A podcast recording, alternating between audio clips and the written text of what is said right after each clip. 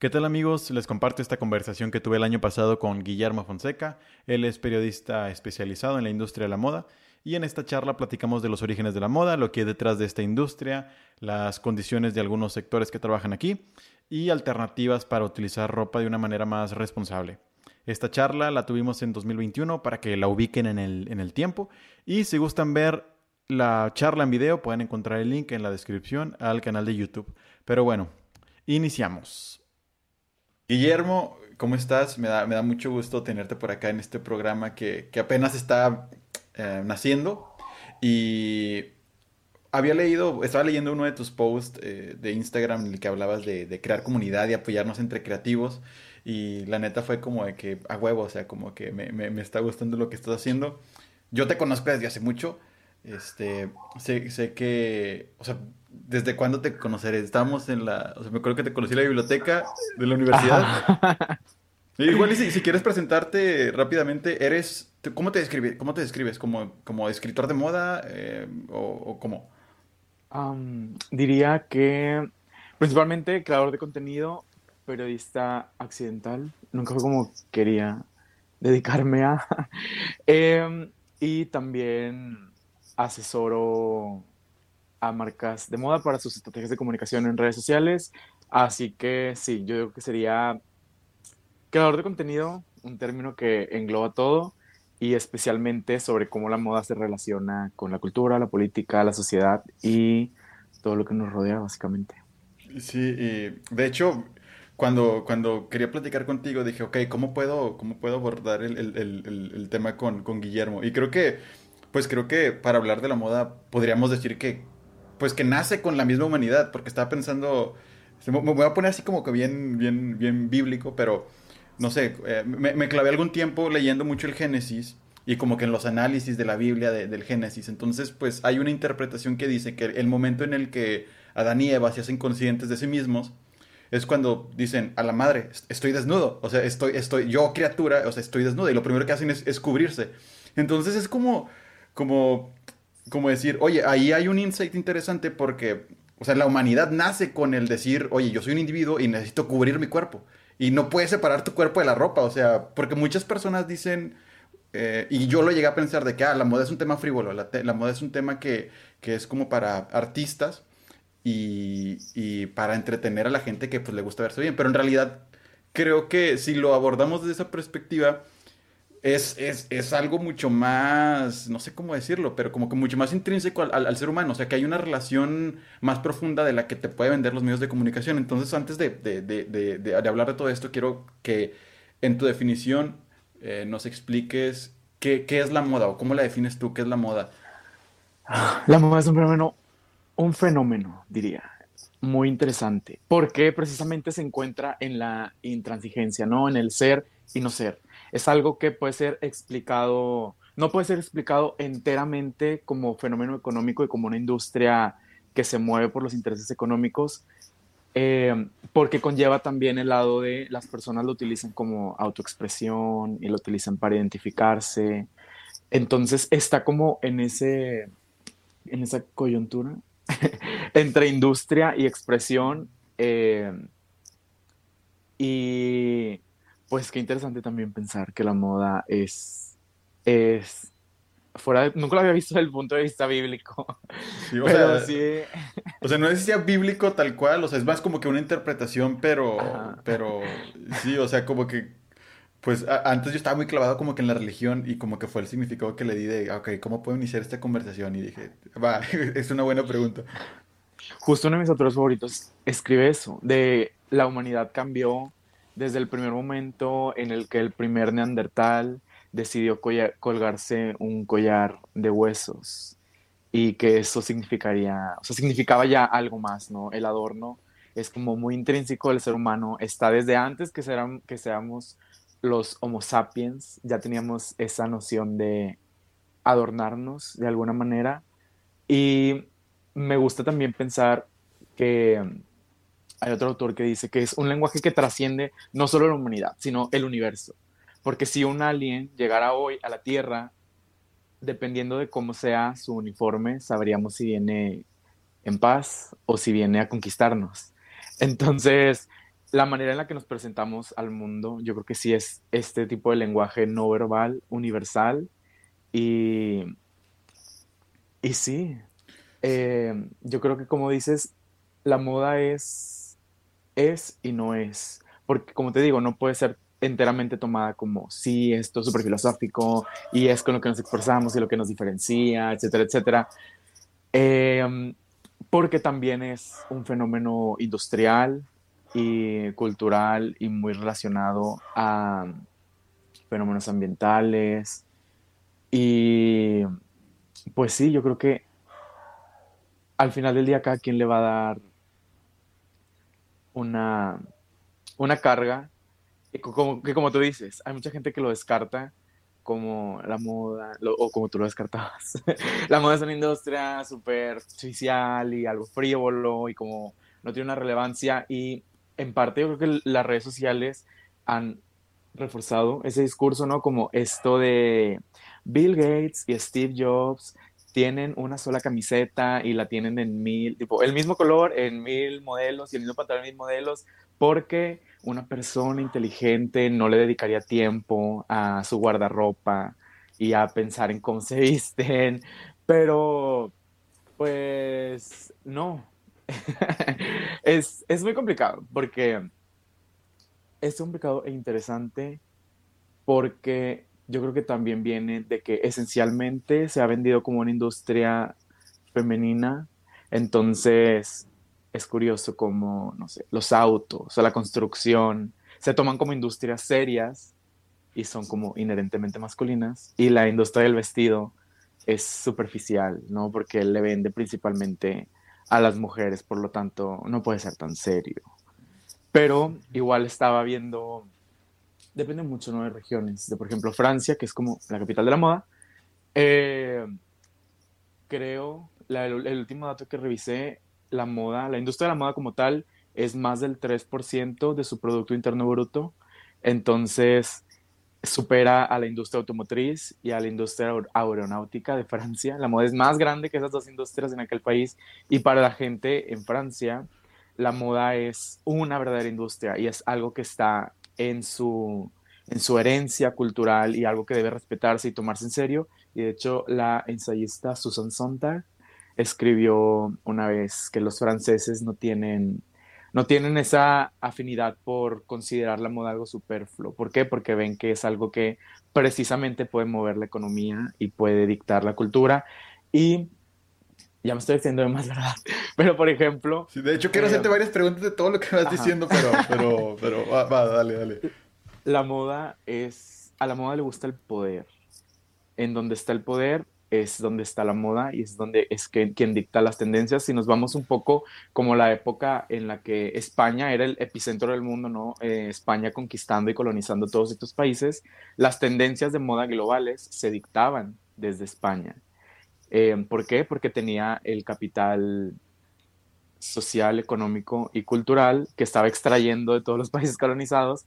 Entonces, como toda la estética de ese periodo es muy española, el trabajo en oro extremadamente elaborado, los textiles especialmente oscuros y negros, una vez que habían descubierto las formas de teñir de la región latinoamericana.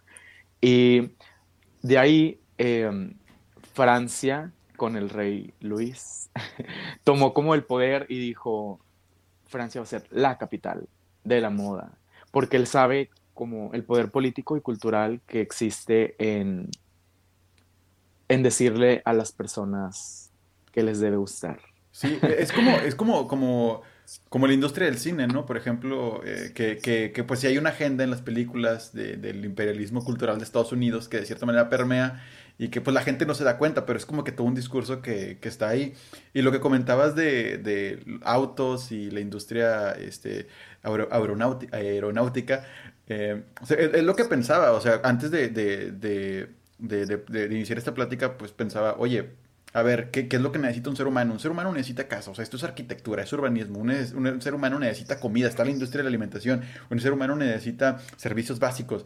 Un ser humano necesita vestirse. Entonces, es, es, es una, o sea, ahí está, o sea, creo que es evidente que existe una necesidad de ser humano, que es el, el, el, el vestirse y que por eso se tiene que abordar. Y creo que em, la mayoría de, de, las personas, salvo los que les interesa el tema, o sea, no saben como que todo lo que implica la, la, industria y que, y que es, eh, pues que, que, llega a ser una industria contaminante, que llega a ser una industria que, que tiene ahí todo su, su lado oscuro pero pues al consumirla no, no, no, no lo ves, como con la industria de la carne o con, con la contaminación. O sea, ahora pues tú y yo vivimos en, en, en, la misma ciudad. Este, y nos acabamos de quedar sin luz la semana pasada, bueno, esta semana. Y pues te das cuenta de que cómo funciona toda la industria del gas y que, güey, qué chingados. Entonces, eh, antes de continuar, esta, esta industria que tú, que tú, que tú estás, de la que estás hablando. Ah, y por cierto, antes de hacer esta pregunta, también, también quiero comentar algo sobre el poder, que definitivamente es, es, algo que, he visto muy, muy reflejado porque está este dicho de que como te ves te tratan. Y, y también no sé si has visto estos videos de YouTube de, ah, miren, de que me he visto de persona humilde y me tratan así, y luego me, trata, me tratan... Pero, pero luego, luego yo digo, que, que, te lo venden como un experimento social, pero luego dices, a ver, esta, esta persona o sea, es... es no, ajá, no, tiene los rasgos, no, no, es, no es... Ajá, o sea, pero no es un experimento tal cual. O sea, es como una, como una reacción natural porque, de hecho, estaba leyendo que, por ejemplo, lo del poder, me, me quedé muy clavado con eso porque en las guerras... Por eso los, los, los, los soldados antes, en, en, la antigüedad, como los romanos, usaban esta especie de cascos con, con, cosas para... con esta cosa roja que no sé cómo se llama, esta... Eh, las máscaras, eh, creo que los persas eran los que usaban máscaras, o sea, como que toda esta indumentaria que, era como un disfraz tal cual. O sea, era para representar poder e intimidar al, al, al, enemigo. al enemigo. Y es como usar la moda para, para o, la, estética de tu, de tu vestimenta para proyectar, ah. proyectar algo. Pues, ajá, o sea, si lo llevamos al siglo XXI, ¿no? Como en este momento hay una razón por la cual nos fascina subir nuestros outfits a Instagram. Y hay alguna razón por la que tenemos esa necesidad, ¿no? De cada foto que suba tiene que ser una prenda nueva y tengo que mostrar que de alguna manera u otra me he visto a la moda o me he visto mejor que las personas que me rodean. O que tengo poder. que, o sea, poder de, mi, de mi, clase social, o sea. También. Aunque yo creo que a veces estamos en un punto en la historia en el que la moda definitivamente se ha vuelto algo mucho, mucho, mucho más democrático, ¿no? Ahora... Eh, la gente puede pedir en Shane cantidades enormes de ropa eh, por precios, pues una camiseta que te cuesta como 40 pesos. Es como loco pensar, 40 pesos son... son de que dos cocas. No sé. como, sí, dos, dos, dos cocas, este, un paquetaxo, dos dólares, este... Sí, o sea. o sea, ¿quién come? Vaya, la persona que hizo esa prenda no va a comer con, con lo que cuesta. O sea, ¿cuántas, o con lo que le toque. ¿Cuántas prendas tiene que, que, hacer para en realidad sustentarse? Que regresa a lo que decías de cómo puede ser una industria tan contaminante. Y yo creo que el problema, no el problema, el asunto con la moda es que mm, se puede englobar como una industria total, pero está compuesta de distintas industrias, porque por ejemplo el suéter que estoy usando yo, la camiseta que estás usando tú, no, es, no viene de una sola industria, en realidad todas nuestras prendas, eh, hay un, no recuerdo el autor, pero dice una camiseta, la industria de la moda es una industria que ve desde la semilla del algodón hasta que creció en planta, hasta que fue convertida en hilo, hasta que fue convertida en textil, hasta que fue cosida por alguien en forma de una camiseta, que después esa camiseta es empacada, fotografiada, modelada, comercializada, distribuida, llega a tu closet y después de tu closet sigue otra cadena de desecho y termina posiblemente en el sur global del mundo, en donde crea más estragos y crea otra, pues sí tiene sus impactos económicos y culturales. Entonces la vida de nuestras prendas literalmente, si viene de, de tela em, de origen vegetal, pues ve desde la semilla hasta que termina nuestro closet y su, su más allá, por así decirlo. Si viene de una fibra sintética como el poliéster, eh, nylon o cualquiera, muchas de nuestras prendas en nuestro closet, eh, de igual forma tiene un ciclo que inicia mucho más allá de, del momento en que la tocamos en la tienda. Entonces, ese es el asunto también con la moda, que es una industria compuesta de miles, no miles, pero sí, cientos, sí muchas, cientos. cientos de industrias Eh, y ahí también se vuelve complicado trazar como su impacto, su impacto ambiental, porque si hablas solo de moda, entonces estás dejando de fuera los artículos de piel y la joyería. Pero luego si englobas toda la industria textil, también estás incluyendo los textiles que se utilizan para camas, para recubrimiento de autos y otros que no engloban necesariamente la moda. Entonces, ese también es otro de los retos de la industria en este momento, como puntualizar de dónde vienen las emisiones para, em, pues actual, sí, o sea, tener medidas eficientes para atender esos asuntos. Y sobre ese tema, eh, me, me, corrige si, si, lo estoy explicando mal, pero te, te escuché hablar, eh, pues hablas también uh, mucho de, de, del consumo. Y te escuché mencionar un término que quiero que, que ahorita expliques, el de el hombre blanco muerto, que, que, que estaba viendo en tus historias, que es esta, esta um, pues, de, eh, término que empezaron a usar las personas para decir de que, oye, pues nos está llegando mucha, mucha ropa, es imposible que, que las personas no la den, entonces la gente se está muriendo porque es, es demasiada ropa la que nos, nos, nos, llega. Y pues tiene que ver mucho con, con esto de, de, del consumo, y te he estado escuchando mucho hablar de que antes por año nada más se, se generaban dos, dos colecciones por, o sea, por, por año, uh -huh. y que luego se aumentaron a cuatro, y entonces de que creo que de ahí volvieron a aumentar, no, no estoy seguro. Pero entonces ahí, ¿dónde, dónde, dónde está la, la, la, la, línea entre, ¿dónde crees que está? Entre esta, esta industria y la moda como...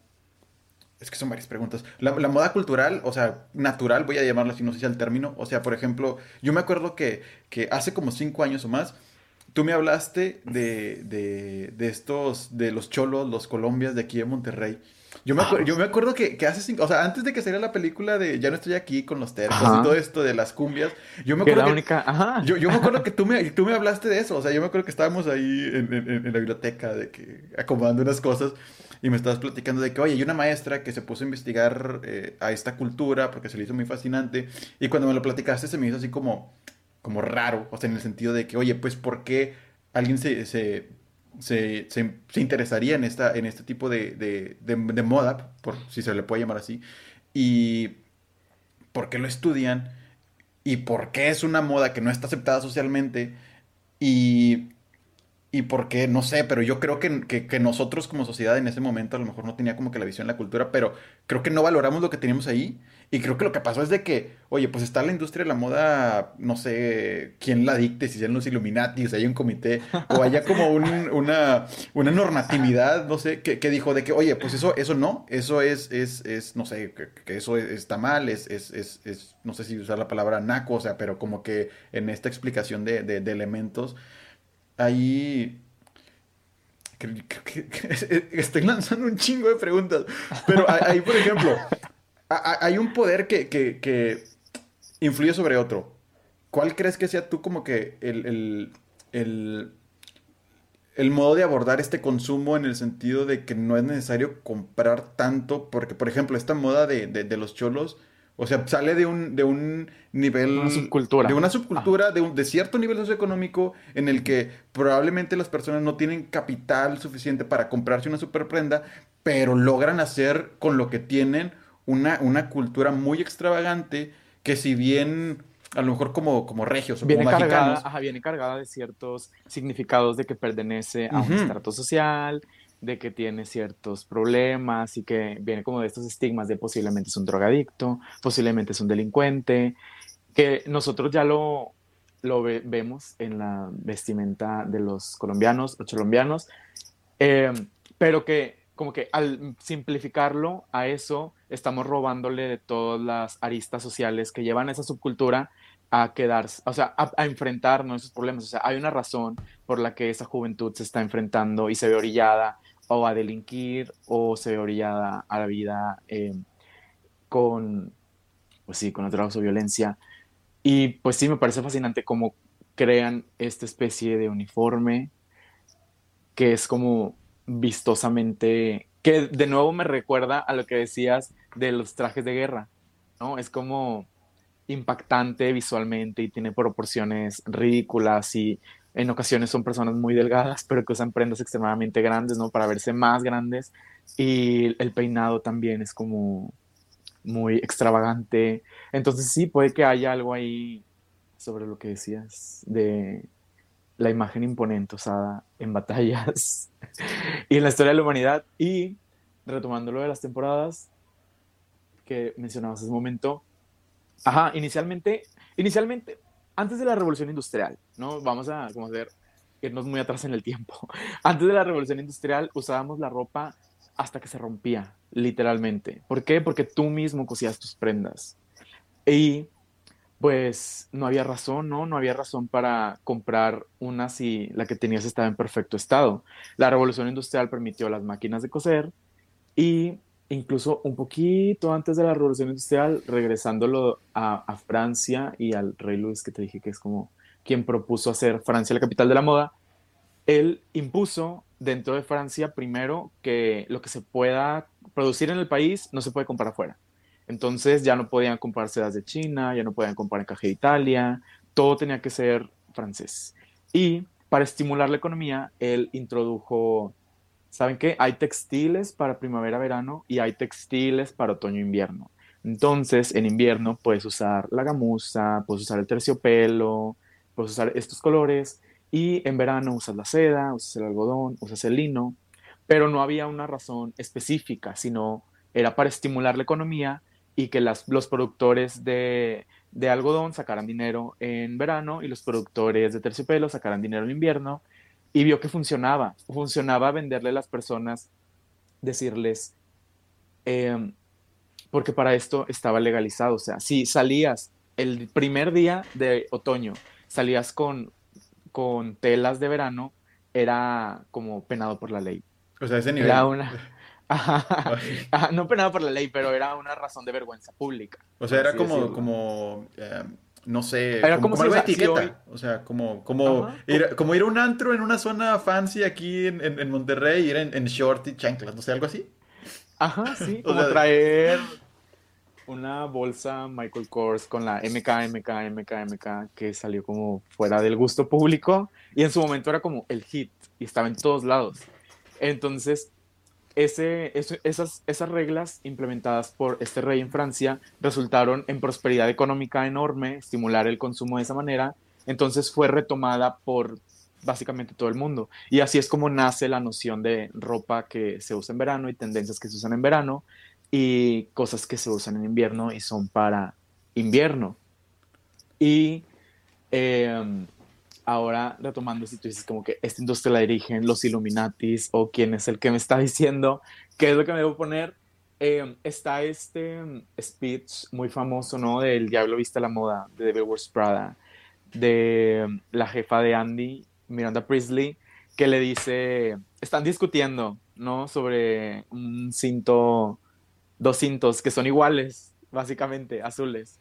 Y Miranda Priestley le dice de su suéter azul cerulio, cómo hace dos temporadas Yves Saint presentó una colección con el azul y después el azul se filtró a más colecciones y luego de esas colecciones de alta gama se filtró a tiendas departamentales y luego de las tiendas departamentales terminó en una tienda de segunda mano que es de donde fue que lo agarró Andy, esta periodista que se percibía como seria e intelectual y por ende no le importaba la moda pero resulta que ese mismo suéter que estaba trayendo ese día fue, fue elección de un diseñador en algún punto de la historia.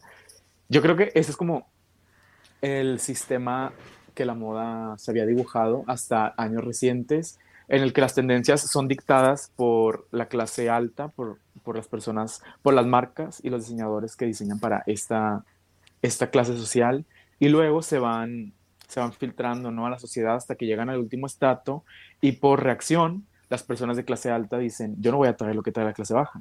Y se renuevan las tendencias. Se vuelven a filtrar y luego llegan al punto de saturación y se renuevan.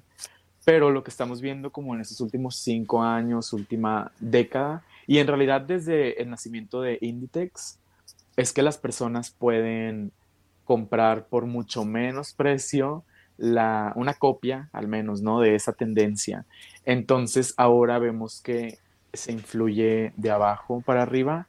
El cliente y el consumidor es como el que lleva la batuta sobre cuáles son las tendencias y es muy, muy, muy complicado eh, porque ya eso lleva a que ya no existen las tendencias, sino como muchas, ya no existe una macro tendencia, sino muchas tendencias. estas tendencias nacen en, cierto, o sea, como que a, lo que te entiendo, hay un pico en, donde, donde existieron, donde tuvieron más eh, abundancia, no sé cómo decir.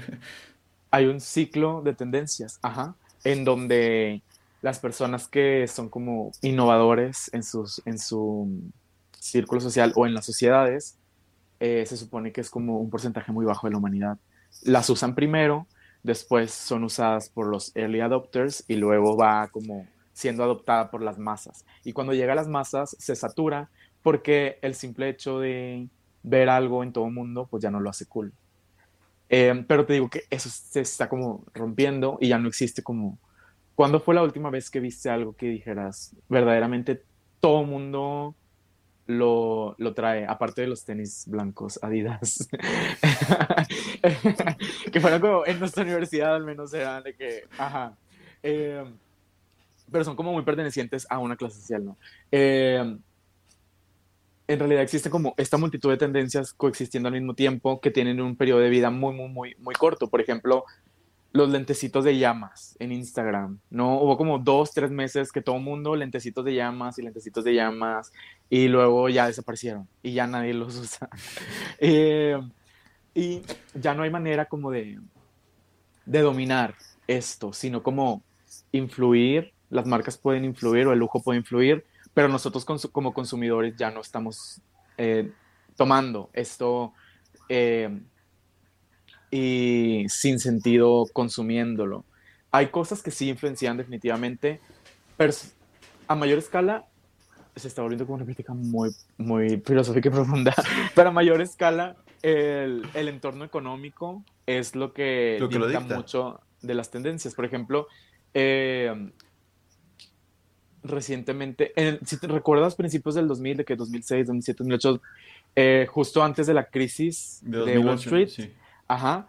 Eh, era como logomanía y los logos en todas partes y volvemos a esta bolsa de Michael Kors que tiene la ah, MK y era como mostrar, ¿no? Que tengo este, esta este capacidad económica y con estos logos súper vistosos y la estética de los 2000 es, ¿no? Como muy ostentosa, exagerada. Vemos las fotos de las, la alfombra roja de los inicios de los 2000, Britney Spears en el vestido de todo mezclilla, que hoy decimos que jamás.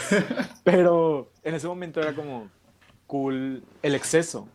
Una vez que llega la crisis económica a todo el mundo, ya no era de buen gusto mostrar cuánto dinero puedes tener.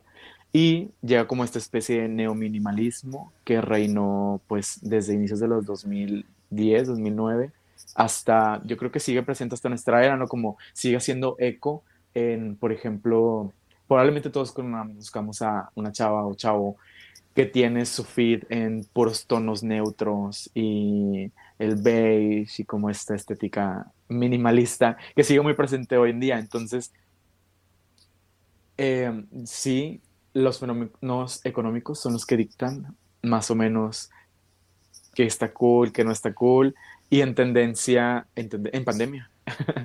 Va a ser interesante ver cómo, cómo impacta eh, eso porque es la primera vez que sucede, sucede que todos estamos pasando por lo mismo al mismo tiempo, todos estamos como encerrados y, y pues eso no sucedía desde hace mucho tiempo, que es lo que te decía que llevaba como al quiebre del ciclo de tendencias tradicional.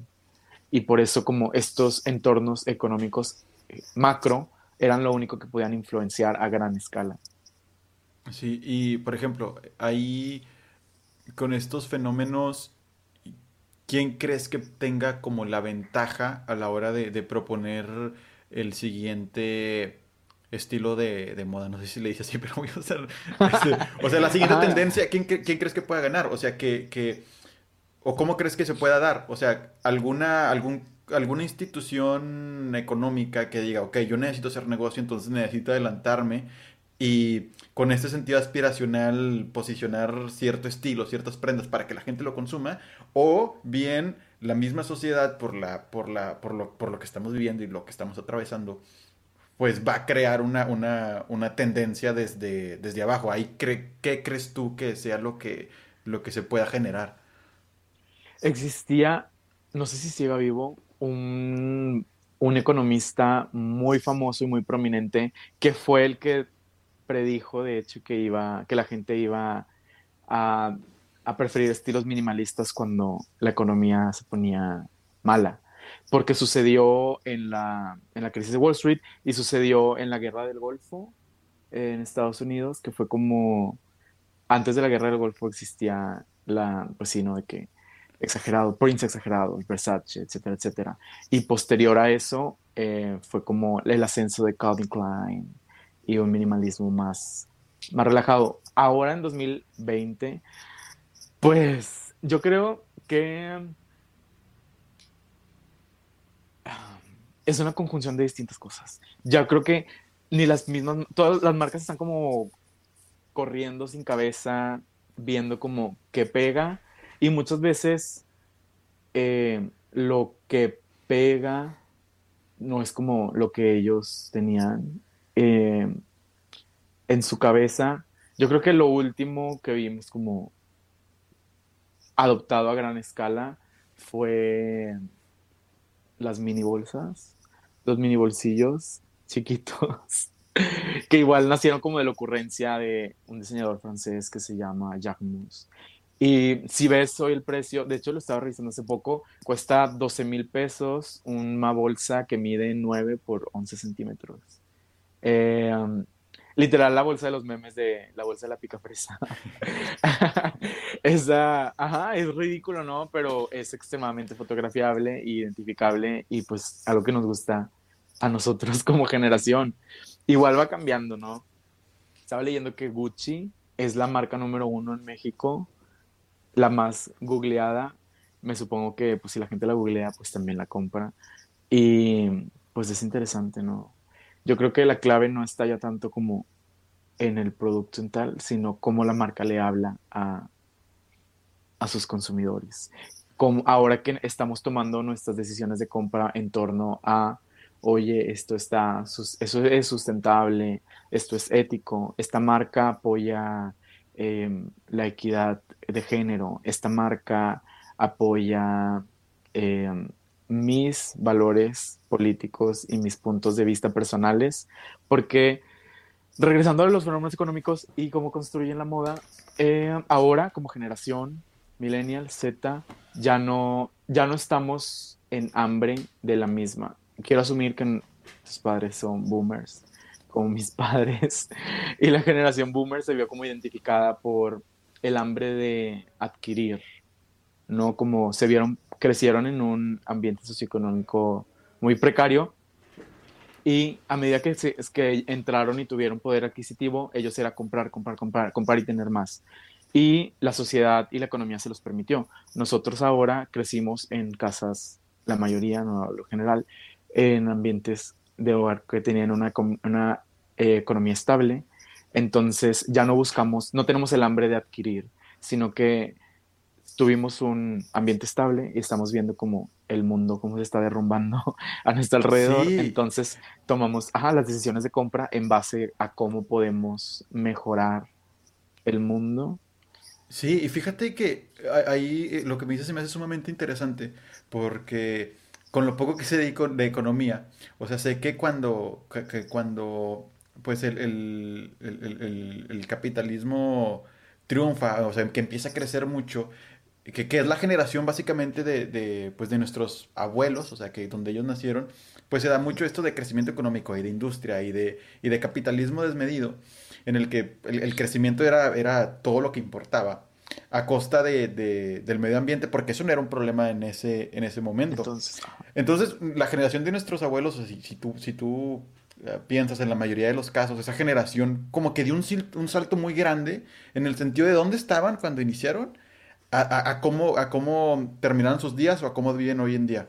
La generación de nuestros padres también dio como un, un, un salto así, pero luego estamos llegando a un punto en el que el sistema ya está tan desgastado, en el que en el que a nosotros, o sea, nuestra generación, ya ese salto es mucho más complicado, o sea, es, muy complicado. De hecho, estaba leyendo que que es muy probable que, que esta generación, o sea, de seguir como vamos, no, no, no, no pueda hacer o sea, o, hace el mismo capital que, que, sus padres o hace menos. O sea, está muy, muy, muy, muy cabrón eso. Y, y, y, como que lo relaciono con esto que vas diciendo de, de, de, los logos. O sea, que antes era como que esta idea de, de, demostrar, de exuberancia, de poner el logo.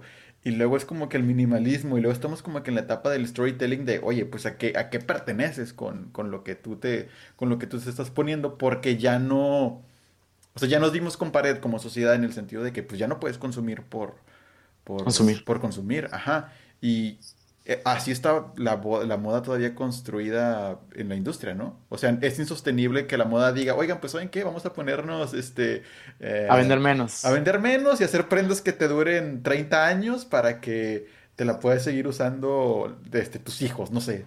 Ahí, ¿qué crees que, que, que funcione? Ajá, o sea, sí, definitivamente es la trampa capitalista. Si bien las marcas ahora es como estoy siendo más sustentable y estoy, creo en la liberación femenina y em, la causa que quieras, pues todo lo hacen para simplemente estimular el consumo, ¿no? Y lo más sustentable sería simplemente dejar de producir. Pero no, o sea, pues no, no puedes, es como decir no, no sé, o sea, vamos a dejar de, consumir gas, vamos a consumir, o sea, es como, yo lo veo muy complicado, o no sé. Ajá, sí, es, es tremendamente complicado, porque, por ejemplo, en este tema en particular, la gente es como mucho de el fast fashion y la moda rápida, y el fast fashion es el enemigo, y el fast fashion hay que eliminarlo y comprar segunda mano, etcétera, etcétera. Pero pues nos olvidamos como de, como te decía, ¿no? De que es una industria compuesta de miles de otras industrias el fast fashion, por ejemplo, eh, esta pandemia, durante la pandemia la gente compró obviamente menos ropa, entonces lo que sucedió con, en países como Bangladesh eh, es que simplemente las marcas decían, no, pues sabes que despedimos a nuestros empleados y ahora se quedan sin empleo. Entonces, Ajá, o sea, eran eh, personas que eran pagadas una miseria. O sea, he visto eran pagadas de eso. O sea, hay, hay, un video de Lethal, Lethal Crisis, no sé si lo has visto, que él va a, a, Bangladesh, creo, no sé. A la India, creo que también en la India hay un problema así, ¿no? Y, o sea, ves, este, la, o sea, ves las localidades y ves las fábricas en pésimas condiciones y todo contaminado y les pagan súper poquito. O sea, o sea, hay un documental ahí que, que, que, que se los recomiendo que lo vean, pero está muy feo, o sea, y luego que los despiden, o sea, no, no tienen otra cosa, es de lo que viven ahí. Exactamente, ajá, creo que cerca del, no quiero mentir, pero creo que entre el 60 y el 80% de la economía, por ejemplo, en Bangladesh, proviene de la industria de la maquila y de la exportación textil. Entonces, si se derroca como esa industria, sería como un país enteramente en crisis, básicamente. Eh, pero se vuelve extremadamente complicado porque es un problema ya ahora como legal y político porque las marcas, las marcas contratan a las maquilas ahí y les dicen, yo necesito precios cada vez más bajos, dar mi ropa a precios cada vez más bajos y la quiero entregar en tiempos más cortos. Entonces explota más a tus trabajadores. Y si no lo haces, pues simplemente me voy a ir a otro país. ¿Por qué? Porque siempre va a haber otro país que me que sea laxo en su marco político y que me dé permiso de explotar a las personas. Eh, entonces Bangladesh está en una situación en la que, pues, que mi, que mi población sea pagada al mínimo algo, aunque estén siendo explotados, o que estas empresas se vayan. Eh, y pues obviamente no van a no van a tomar ese golpe económico, ¿sabes? Y las marcas jamás van a tener esta conciencia de decir, quiero, me importa la vida de estas personas en el sur global, que se vuelve ya como la moda es pues capitalista, imperialista y colonizadora incluso. Inició siendo eso y sigue siendo eso hoy, ¿no? El sur global, esto que dijiste, India y especialmente como esta región de, Asia, eh, sustenta el consumo del norte global en América, en Europa, y son quienes están pagando también el precio ambiental, porque una vez que tiramos nuestras prendas, van a terminar a las costas o almacenes en sus regiones. Entonces ellos están sufriendo literalmente en el inicio de la cadena y al final del ciclo de vida de nuestras prendas, que es lo que decías al inicio del cantamanto, el mercado cantamanto, si lo quieren googlear, los que están escuchando esto, es en África, es un lugar enorme, es un lugar gigante en donde va a parar toda la ropa que, que donamos y que decimos, alguien en el mundo necesita esta camiseta y estoy donando mi ropa y ya me siento bien, pues no, o sea, en realidad ya hay suficientemente ropa, ya hay suficiente ropa en el mundo, hay más ropa que personas, entonces no le estás haciendo ningún bien a la humanidad.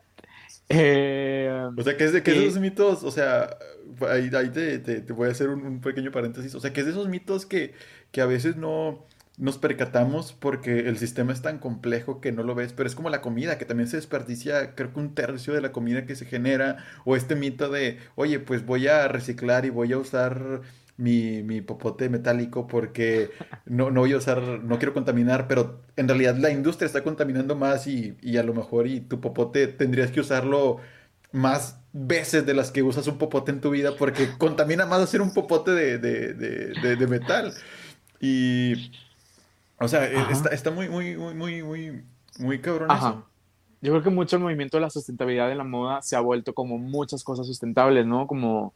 Eh, pero es real o, es, el, o es el, el, como la comida que te dicen, ah, esto es natural, pero luego ves que le pusieron el sello de alto en sodio. O sea, ¿es, es, es real lo que, lo, que, lo que las marcas pueden hacer o es una, un placebo que te dicen de que, ah, sí, este, voy, a, voy a preocuparme por, por, por, por el medio ambiente? Pues por ejemplo, si estamos hablando de alguna marca como HM, por ejemplo, que es una de las que ha hecho más esfuerzos en ser sustentable y para, el 2030 quiere tener un modelo de negocio enteramente circular, esto quiere decir que no generaría ningún tipo de desperdicio. Es muy loco pensar que eso va a pasar en una década. Eh, hay que ver todo, ¿no? O sea, siguen vendiendo enormes cantidades de ropa y promocionando y produciendo, entonces, ¿qué tan sustentable puede ser? Eh, yo creo que vamos a llegar a un punto en el que las marcas van a reconocer que existe un tope de crecimiento económico y que es insostenible simplemente vender y vender y producir más y producir más y tener más ganancias. Y eh, pues lo complicado ahí es que nosotros como consumidores queremos y queremos y queremos más ropa y parece que no, no, no tenemos también esa conciencia, ¿no? Porque incluso comprando segunda mano, pues conozco gente que dice, no, ya, ya no voy a Sara que todas las semanas, ahora voy y compro segunda mano, ya sea en una página de Instagram o voy a un mercadito o lo que sea, pero compran con la misma velocidad y la misma cantidad de prendas que compraban en Sara, ahora compran segunda mano. Entonces eso acarrea a su vez problemas para el mercado de segunda mano, para la gente que no lo necesitaba, necesitaba esa ropa más barata para tener algo que vestir. Pero ahora que comprar segunda mano es como una moda, pues los precios se están elevando en, esa, en ese segmento. Y es como todas las cosas, yo creo que, como te decía, como todo lo sustentable, eh, se vuelve un hobby para la gente con poder adquisitivo alto, más que un verdadero movimiento sustentable, ¿no? Porque comer orgánico es caro, tener un Tesla es caro. Entonces, de la misma se vuelve estatus, o sea. Exacto, o sea, en realidad no es tanto. Hay que recordar algo. Para que un cambio sea verdaderamente sustentable, tiene que ser accesible para todos. Entonces, si, si la, la ropa sustentable en este momento es demasiado cara, no simplemente el algodón orgánico, pagarle bien a las personas que trabajan es algo caro. Entonces, no, ¿cómo lo haces accesible para todo el mundo? Y pues también está el hecho de que yo creo que hemos perdido de vista con el proceso que va detrás de una prenda, como es muy fácil ir a la tienda y agarrar una camiseta y vas a cuidado con el perro y verdaderamente cuesta 40 pesos una camiseta. Eh, pero no, no ves como quién la cosió, quién... Pues sí, o sea, ¿qué, hay detrás de eso? ¿Cuánto le pagan al granjero? De hecho, pueden investigar el mercado del algodón. Los, los que plantan algodón están como en una crisis en este momento y son, si no me equivoco, los granjeros que, que más índice de suicidio presentan porque llega un momento en el que ya no pueden sostener, vaya, lo que les pagan por el algodón ya no sostiene sus deudas y son los que más se suicidan en este momento. Entonces, ajá, es muy complicado. es muy complicado. Está, bien cabrón, o sea, o sea, haciendo un paréntesis con lo de las deudas, o sea, hay una relación entre las deudas y suicidios muy perturbadora. Y mucho de lo que mueve, o sea, el mundo hoy en día es precisamente la, la, la deuda. O sea, entonces es como de que yo, yo, bueno, no sé tú, pero yo, yo tengo fe como que ahora con estas nuevas tendencias, que ya nos preocupamos por la salud mental, o sea, creo que poco a poco vamos a ir a voltear a todo eso, o sea, voltear a ver todo ese tipo de problemáticas en el sentido de que, ok, em, hay problemas, mm, mm, hay problemas intrínsecos al ser humano que, que pues no se van a saciar con, con, con el consumo, que, que esta era, era, una de las premisas del capitalismo, o sea, que a través del consumo pues tú te puedes realizar, pero pues la verdad es de que consumiendo nunca llenas, nunca llenas nada. Ajá, exacto. Y creo que simplemente abandonar la idea de que existe, por ejemplo, aceptar que la moda es una industria multifacética y que igual las soluciones no se van a dar solo dejando de consumir ropa en Zara o solo comprando ropa de segunda mano, sino que eh, no existe tal cosa como el consumo consciente o el consumo responsable, porque consumo es consumo e implica que alguien del otro lado del mundo está pagando algo por lo que tú tienes. Eh, entonces es presión, presión en el marco legal y en el marco político, que eso sería como consumo activista, o ya ni siquiera consumo, sino verdaderamente activismo, y abandonarnos estas narrativas de, ah, estoy comprando, estoy comprando más sustentable, estoy haciendo un cambio a mi vida, porque pues ya tiene más de una década el movimiento del consumo responsable y el consumo consciente y ecológico, y no ha habido un cambio en el mundo. Entonces es como otra falacia del capitalismo para simplemente hacernos sentir bien sobre consumir. Y sobre lo de la moda lenta o moda hecha de manera responsable, pues también recordemos que el fast fashion, si bien estimula todo este consumo demasiado rápido, ayuda a estas personas que necesitan ropa a tener ropa, porque por ejemplo, si eres un mexicano con salario mínimo y tienes dos hijos y tienes que alimentarlos y también tienes que vestirlos, no vas a comprar una camiseta de mil pesos obviamente vas a buscar algo que, te permita pues vestir a toda tu familia. Entonces también englobar y pensar que estas respuestas, estas soluciones necesitan incluir, nos necesitan incluir a todos para verdaderamente hacer un cambio. Y me gusta mucho, creo que lo vi en una historia de, se llama Fran Baena, ella es periodista mexicana sobre sustentabilidad eh, en la moda y decía que en la moda rápida, en el fast fashion, hay dos, usualmente hay dos personas pobres, quien la compra y quien la hace. Y el único que gana es quien la está vendiendo, ¿no? Entonces, eh, sí tener eso presente en la manera en la que consumimos. Y sí, pues lo que dices, lo ideal sería que dejáramos de necesitar tanta ropa.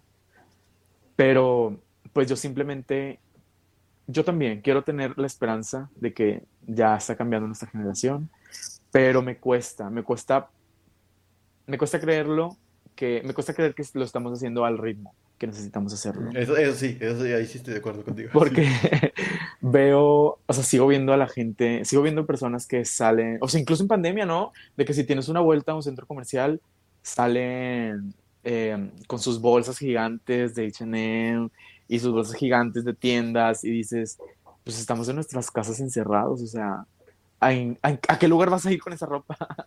Eh, pero pues incluso en pandemia tenemos la necesidad de subir fotos con una camiseta diferente, subir fotos de nuestro look y seguir, pues sí, seguir cambiando y actualizando nuestro guardarropa porque es lo que tenemos que hacer. Sí, es que, o sea, ahí, por ejemplo, como que hay una relación que no había pensado entre el mostrarme en redes sociales con outfits diferentes, a lo mejor también por el tema de la economía de la atención, que hoy vivimos bombardeados de tanto, de tanto contenido que es como esta lucha de siempre quiero destacar, quiero destacar, quiero destacar. Y la ropa es una forma de, destacar. Oye, pero ya se está cumpliendo la, la, hora, entonces creo que, creo que estaría chido como que ir, ir este, pues concluyendo. Y pues yo creo que, a, nivel, a nivel personal, eh, tú, como cuál es tu, tu, tu filosofía ante ante este problema de, del, del, del, cómo, del cómo vestir? O sea, como que cuál es tu propuesta de, de... No para individualizar la solución, o sea, no quiero tampoco caer en eso de que tú tienes el cambio, o sea, como tú dices, o sea, es algo sistemático, es algo que, que se tiene que, que cambiar de la estructura sociopolítica, económica en el que vivimos. Pero ahí, por ejemplo, a nivel, a nivel personal, o sea, como para tú, individuo, yo, este, yo, influencer, con un millón de seguidores, o bueno, no con un millón, con N cantidad de seguidores, que tengo mi audiencia y que tengo una, un estilo que la gente sigue y que las marcas me buscan, o sea, como que cuál es mi, mi, mi, mi responsabilidad ahí, o sea, cómo yo puedo migrar de este consumo desmedido a algo más responsable, pero a nivel personal, o sea, al nivel de, ok, yo necesito, o sea, me gusta vestirme bien, pero no necesito consumir. Entonces, ¿qué tengo que cambiar yo en mi mente para percibirme como una persona de, valor? O sea, como una persona que se viste bien, como una persona con estilo, seguir proyectando lo mismo porque es parte de mi personalidad, pero ya alejándome de todo esto, porque creo que hay muchas personas que, que, ese, que esa autopercepción que tienen de sí mismos ligadas a las marcas, les es muy difícil eh, romperla. No sé si me explico. Sí, sí, totalmente entiendo lo que dices y justo estaba teniendo una conversación con, se llama Claudia Melgoza. Ella es fundadora y directora de una marca regiomontana, se llama The Warehouse. Eh, apoyen las marcas locales, a todo el mundo. y ella decía esto, ¿no? También, de cómo ella cree que al creer que estamos construyendo nuestra identidad comprando más cosas, estamos perdiendo nuestro estilo personal. Entonces ya no existe algo como alguien que tenga un estilo personal distintivo porque simplemente estás comprando la nueva tendencia y lo nuevo que salió. Y pues sí, lo pones sobre ti y si sale algo nuevo, pues también lo compras y ya no es como tuyo. Eh, ya no sucede eso de fíjate que tengo este abrigo que era de tu abuela y te lo heredó a ti, pues ahora descartamos nuestra ropa cada, cada año, ¿no? Hacemos que limpie closets. Si no es que cada temporada, o gente cada semana que sale a comprar.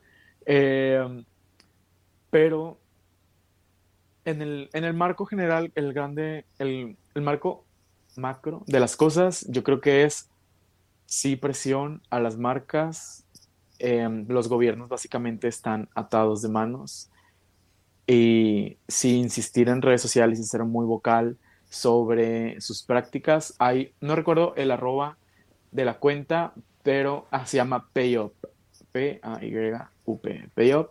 Ellos llevan un registro de la situación en Bangladesh en este momento y de qué marcas se han comprometido a pagarle a los, a los productores y a las maquilas y que marcas simplemente rompieron sus contratos y los dejaron con la ropa que ya estaba hecha y literalmente fue pues háganle como puedan, no los voy a pagar y se van a quedar sin dinero.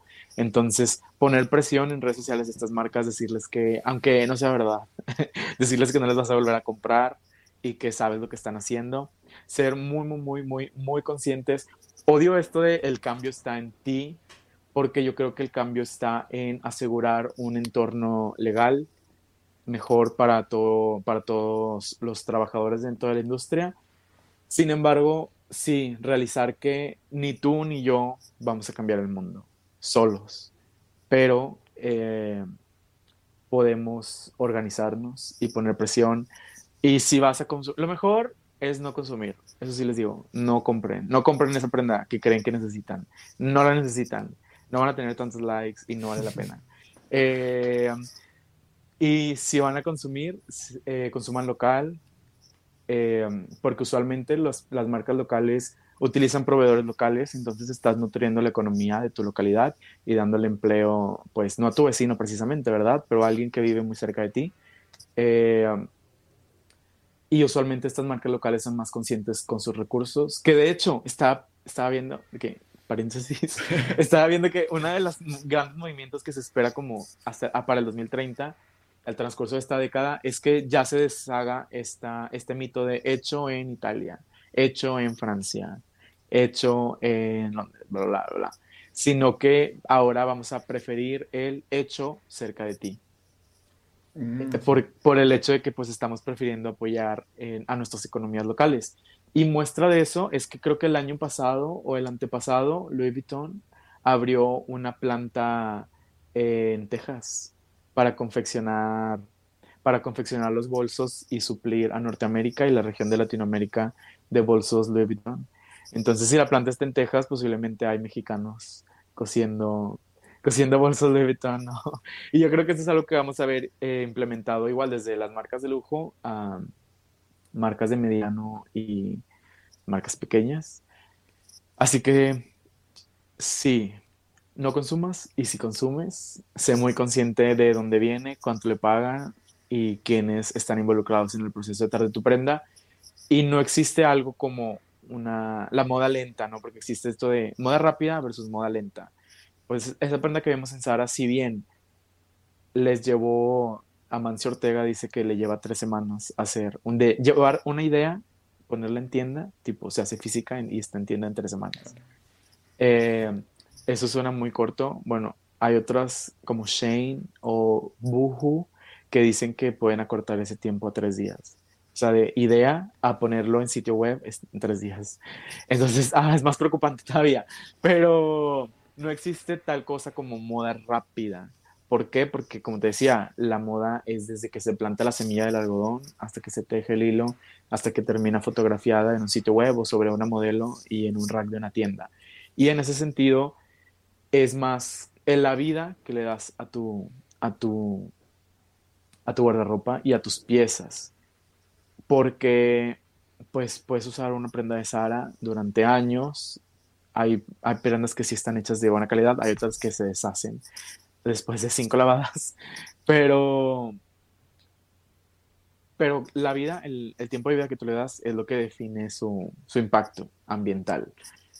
Entonces, sí regresa a lo que decías, de si sabes tú como quién eres y cómo te expresas en estilo y sabes que pues ese estilo también va evolucionando, pues no importa tanto, no, como consideras menos necesario de que, ah, necesito cambiar esta semana porque aparte es algo que ya esperamos, ¿no? Cada vez que vamos al centro comercial, esperas que haya ropa nueva en la tienda. Aún así, no importa si fuiste hace dos días. O sea, entras y sabes que va a haber algo nuevo. Eh, simplemente saber que no necesitas es algo nuevo y que, y que pues sin tu estilo personal es, es, es algo... Eh, que tú construyes, o sea, no sé, algo que tú defines, o sea, que no te lo tiene que decir a lo mejor una marca o un influencer o una modelo, es como de que Exacto. tú puedes hacerlo, no sé, o un influencer. No sé. O sea, Ajá, sí, estamos muy sujetos a demasiadas influencias. Son muchos condicionamientos. Externas. Porque, ajá, ya no solo son las marcas, sino como que está usando mi amiga y que está usando mi influencer favorito y a qué lugares va y que están, que están usando en mi escuela. Entonces, ajá, yo creo que, pues sí, es que todo, todo termina siendo una trampa el capitalismo. Oye, una pregunta, ya, ya, para, ya para cerrar, una última pregunta que, que, que, me, que me dio curiosidad ahorita. ¿Qué crees que pase con la automatización y todas esas personas? O sea, porque hay una tendencia a que los robots ocupen muchos empleos. Entonces ahí, ahí casi como rápidamente, ¿qué, ¿qué, crees que vaya a pasar? Es muy interesante, ¿no? Porque, bueno, al menos hasta este momento no ha sido diseñado un robot que pueda coser. Em, pues ya hay uno, uno que hace una camiseta, pero es una camiseta. No hace como algo intrínseco o incluso una, una camisa o un saco. Entonces es como una de las cosas que posiblemente sí vaya a necesitar aún el, el toque humano. Incluso más allá de eso, pues yo creo que ya en este momento tratamos a los trabajadores en las maquilas como robots.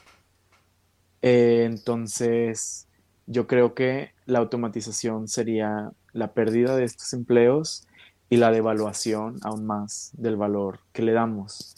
a nuestras prendas, porque ya ni siquiera es un humano haciéndolo, ¿sabes? Ahora es un robot.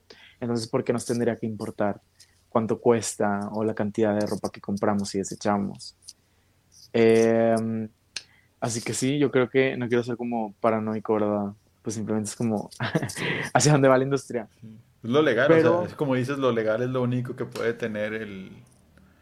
Yo creo que, nos llevaría también a la apreciación de las cosas, porque en este momento sobre todo se está viendo sobre, en, en las marcas como líderes un regreso a detalles como acolchado, em, tejidos hechos a mano, muchas texturas, bordados, como piezas que reflejen que un humano las hizo. Porque la teoría social es que después de tantos meses de encierro, anhelamos como ese toque humano, ahora que está en contra, está recomendado por la autoridad no tener contacto físico, eh, anhelamos ese contacto físico, aunque sea en nuestras prendas, ¿no? Entonces, eso es como que lo que vamos a ver posiblemente en el futuro, como cosas que evoquen el toque humano y un regreso de una estética, pues sí, como detalles artesanales o detalles manuales en nuestras prendas. Y yo creo que sí es algo que, independientemente como decir, esta ropa, esta, esta, esta camiseta me la hizo un robot aunque raro. Es extraño. Sí, es como, es como comparar una carta que te hacen a mano con una carta impresa. Ah, que te manden un Word. Sí, de que, ah, mira, te, mandé un correo. Yo, Exacto. Ajá. Pero, pues como te digo, son demasiadas aristas, demasiados factores, sí, una industria multifacética. y que en realidad no sabemos, no sabemos cuál es la siguiente gran tendencia. Em, esperemos que, como te digo, sea comprar local, fortalecer nuestras comunidades y ser más, más, más un consumidor activista que un consumidor consciente. Va. Me encanta. Oye, pues ya, ya hay que, ya hay que cortar, ya, ya, ya creo que nos estamos pasando de la hora. Este, pero sí, o sea, cuando, cuando iniciamos a platicar me dijiste, van a salir muchos temas y nos, vamos a, va, a haber mucho de qué hablar. Pero no, la neta, qué bueno que, que, le caíste acá a platicar. Este, igual y después ah, eh, elegimos un tema en específico para, para desmenuzarlo. Aquí yo te tengo la, la, puerta abierta. La verdad es de que un, un gusto platicar contigo. Este, pues, ¿dónde, ¿dónde te puede buscar la gente? ¿Dónde te puede seguir este, para seguir en contacto? Me pueden encontrar en arroba fashion theories, T-H-E-O-R-I-S-T. Lo voy a poner en la edición, lo voy a poner allí. De sí, está bien, excelente. Escribo también para Cool Hunter em, y próximamente esperemos que me vean en más medios. Y pues gracias por invitarme. Igual acepto la invitación a ver si hablar sobre, inicialmente habíamos dicho que el racismo, sí. pero pues sí, esta industria... O sea, de hecho también quería hablar de, del género, este, o sea, como que la evolución del género y cómo se ve implicado también en la moda, pero supongo que es un tema así que, que, te da... Ajá, para como hoy, de qué más. Es más, es más, igual y después nos ponemos de acuerdo, pero sirve que la gente que, que vea esto dice, ah, a huevos, se van a volver a juntar para volver a platicar de los temas que quedaron pendientes, entonces ya después hacemos una segunda parte. Excelente, gracias de nuevo. Y pues ya, o sea, este, aquí nos despedimos. Gracias gente por verlo. Hasta luego. Bye. Gracias a todas y todos por escuchar. Eh, seguiré realizando estas charlas en la medida que las actividades laborales me lo permitan. También les invito a visitar ferdosrs.com con letra, f e r d o s e r r e s.com.